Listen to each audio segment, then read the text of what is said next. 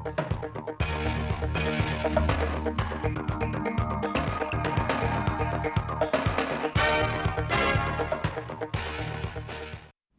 kính chào quý vị và các bạn đến với bản tin thời sự trực tiếp 10 giờ ngày 9 tháng 12 của Đài Phát thanh và Truyền hình Thanh Hóa. Chương trình đang được thực hiện trên sóng FM tần số 92,3 MHz.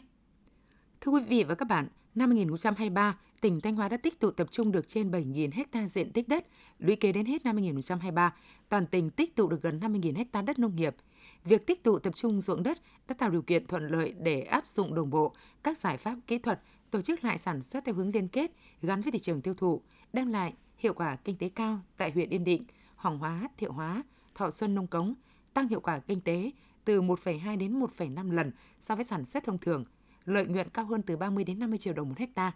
Nhiều mô hình tích tụ để sản xuất trong nuôi trồng thủy sản ứng dụng công nghệ cao đạt hàng tỷ đồng một hecta một năm. Trong niên vụ này, Thanh Hóa trồng được trên 12.350 hecta sắn, tập trung chủ yếu ở các huyện Ngọc Lặc, Như Xuân, Cẩm Thủy, Thường Xuân, Bà Thước, Như Thanh, Thọ Xuân. Để hạn chế tình trạng bệnh khảm lá gây hại ảnh hưởng đến năng suất, ngay từ đầu vụ, Sở Nông nghiệp và Phát triển Nông thôn đã phối hợp với các địa phương doanh nghiệp triển khai các giải pháp phát triển vùng sắn an toàn. Bà con nông dân được tập huấn hướng dẫn sát sao về kỹ thuật, lựa chọn giống mới, kháng khảm lá, giống sạch bệnh để đưa vào trồng nên năng suất sắn trung bình đạt 16,5 tấn một hecta, cao hơn so với niên vụ trước 2 tấn một hecta, thu nhập trung bình đạt 41 triệu đồng một hecta.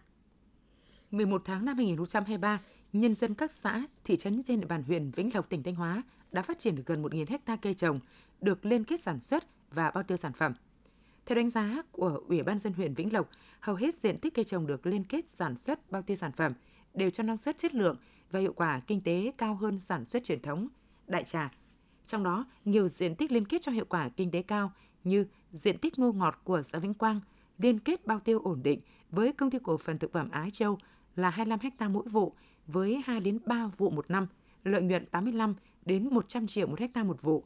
Diện tích liên kết sản xuất ngô làm thức ăn xanh với công ty bò sữa thống nhất tại xã Vĩnh Hòa với diện tích 90 ha một năm, đạt lợi nhuận từ 20 đến 25 triệu đồng một hectare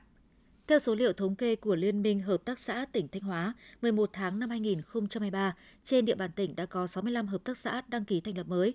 Lũy kế tính đến hết tháng 11 năm 2023, toàn tỉnh có 1.329 hợp tác xã hoạt động trên các lĩnh vực nông nghiệp, tiểu thủ công nghiệp, thương mại dịch vụ, điện năng. Hầu hết các hợp tác xã mới thành lập đều xuất phát từ nhu cầu thiết thực của thành viên, đã có nhiều đơn vị xây dựng được chuỗi giá trị sản phẩm, mô hình hợp tác xã kiểu mới điển hình tiên tiến, tạo việc làm thường xuyên và thu nhập ổn định cho người lao động.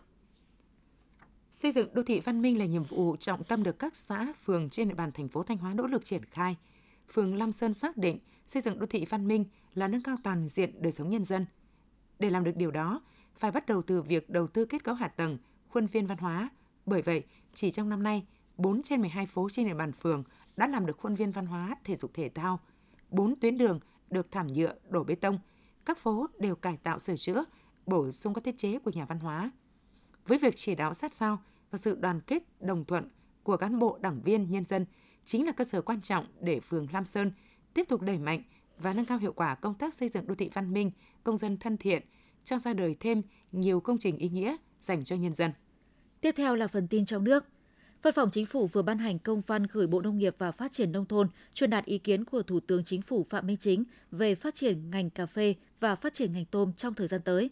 Theo đó, Thủ tướng Chính phủ yêu cầu Bộ Nông nghiệp và Phát triển Nông thôn chủ trì phối hợp với các bộ cơ quan và địa phương liên quan, khẩn trương xây dựng, trình Thủ tướng Chính phủ phê duyệt và tổ chức thực hiện có hiệu quả đề án phát triển các cây công nghiệp chủ lực đến năm 2030, góp phần thúc đẩy sản xuất nông nghiệp, trong đó có ngành cà phê theo hướng nâng cao giá trị gia tăng và bền vững. Giả soát tiếp tục thúc đẩy, triển khai nhanh có hiệu quả chương trình quốc gia phát triển nuôi trồng thủy sản giai đoạn 2021-2030 và kế hoạch hành động quốc gia phát triển ngành tôm Việt Nam đến năm 2025, tầm nhìn đến năm 2030 nhằm thúc đẩy phát triển ngành tôm hiệu quả, bền vững. Tăng trưởng tín dụng hết tháng 11 năm nay đạt 9,15%, cao hơn 2% so với cuối tháng 10. Như vậy, chỉ trong vòng một tháng, khoảng 200.000 tỷ đồng vốn được bơm ra nền kinh tế, cho thấy những chỉ đạo kịp thời của Thủ tướng, các giải pháp điều hành của Ngân hàng Nhà nước đã phát huy hiệu quả. Bộ Tài chính cho biết, tổ chức xếp hạng tín nhiệm FRI nâng cấp xếp hạng tín nhiệm quốc gia dài hạn của Việt Nam lên mức BB+, triển vọng ổn định. Theo Bộ Tài chính, FRI nâng hệ số tín nhiệm quốc gia của Việt Nam trên cơ sở ghi nhận triển vọng tăng trưởng thuận lợi trong trung hạn, được củng cố bởi dòng vốn đầu tư nước ngoài mạnh mẽ. Phải đánh giá những thách thức lớn đối với nền kinh tế từ khó khăn trên thị trường bất động sản, nhu cầu toàn cầu suy yếu sẽ ít tác động đến triển vọng kinh tế vĩ mô trong trung hạn. Tăng trưởng kinh tế sẽ tiếp tục củng cố nền tài chính công lành mạnh. Nợ chính phủ được dự báo tiếp tục duy trì ở mức thấp hơn so với các quốc gia cùng xếp hạng tín nhiệm.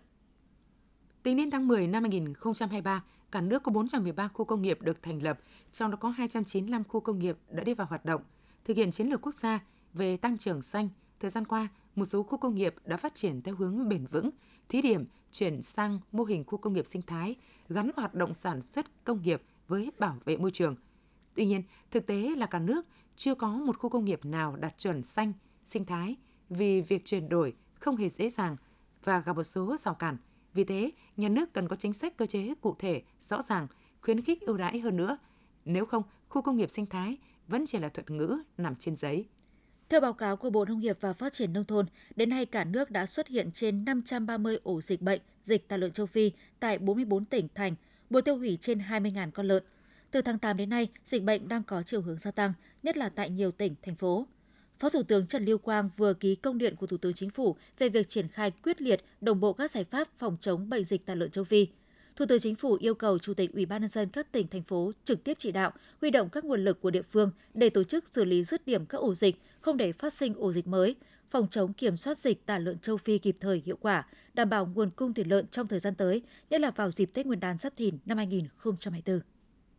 Bộ Nông nghiệp Phát triển Nông thôn sẽ cấm hoàn toàn việc sử dụng kháng sinh với mục đích phòng bệnh trong chăn nuôi kể từ ngày 1 tháng 1 năm 2026. Kháng sinh sẽ chỉ được phép dùng để điều trị bệnh động vật khi vật nuôi được chẩn đoán mắc bệnh và phải đơn theo đơn thuốc của người được phép kê đơn thuốc thú y. Để kiểm soát tốt được việc sử dụng kháng sinh trong chăn nuôi và nuôi trồng thủy sản, Bộ trưởng Lê Minh Hoan kêu gọi sự tham gia tích cực của chính quyền các cấp, các tổ chức, ban ngành trong việc tuyên truyền, nâng cao nhận thức cho người dân, để người chăn nuôi, người nuôi trồng thủy sản, cơ sở sản xuất thuốc thú y có trách nhiệm trong việc sử dụng kháng sinh để điều trị bệnh cho động vật. Dự kiến trong tháng 12 năm 2023, 490.600 liều vaccine 5 trong 1 do chính phủ Australia viện trợ sẽ về đến Việt Nam và Viện Vệ sinh Dịch tễ Trung ương. Chương trình tiêm chủng mở rộng đã có văn bản hướng dẫn các tỉnh về việc tiêm bổ sung, tiêm vét cho các địa phương. Bên cạnh đó, Bộ Y tế đang chỉ đạo các đơn vị liên quan thực hiện việc lập kế hoạch cung ứng vaccine trong năm 2024, kịp thời đảm bảo nguồn cung. Các can thiệp cho bé sơ sinh diễn ra tại Bệnh viện Phụ sản Trung ương, cha mẹ bé là người Việt sinh sống tại Hàn Quốc. Khi ở tuần thai thứ 27, em bé được phát hiện mắc đảo gốc động mạch. Bác sĩ Hàn Quốc tư vấn chi phí điều trị rất đắt đỏ. Thai phụ sau đó đã về Việt Nam và Bệnh viện Phụ sản Trung ương khi thai kỳ ở tuần thứ 29. Sau khi hội trần, các bác sĩ chẩn đoán tương tự bác sĩ Hàn Quốc. Bệnh viện Phụ sản Trung ương đã phối hợp với Bệnh viện Nhi Trung ương can thiệp tim ngay sau bé chào đời ngày 7 tháng 12. Các bác sĩ can thiệp phá vách liên nhĩ cấp cứu dưới siêu âm thành công, oxy máu tăng từ 40% đến 80%, tình trạng bệnh nhi tạm ổn định.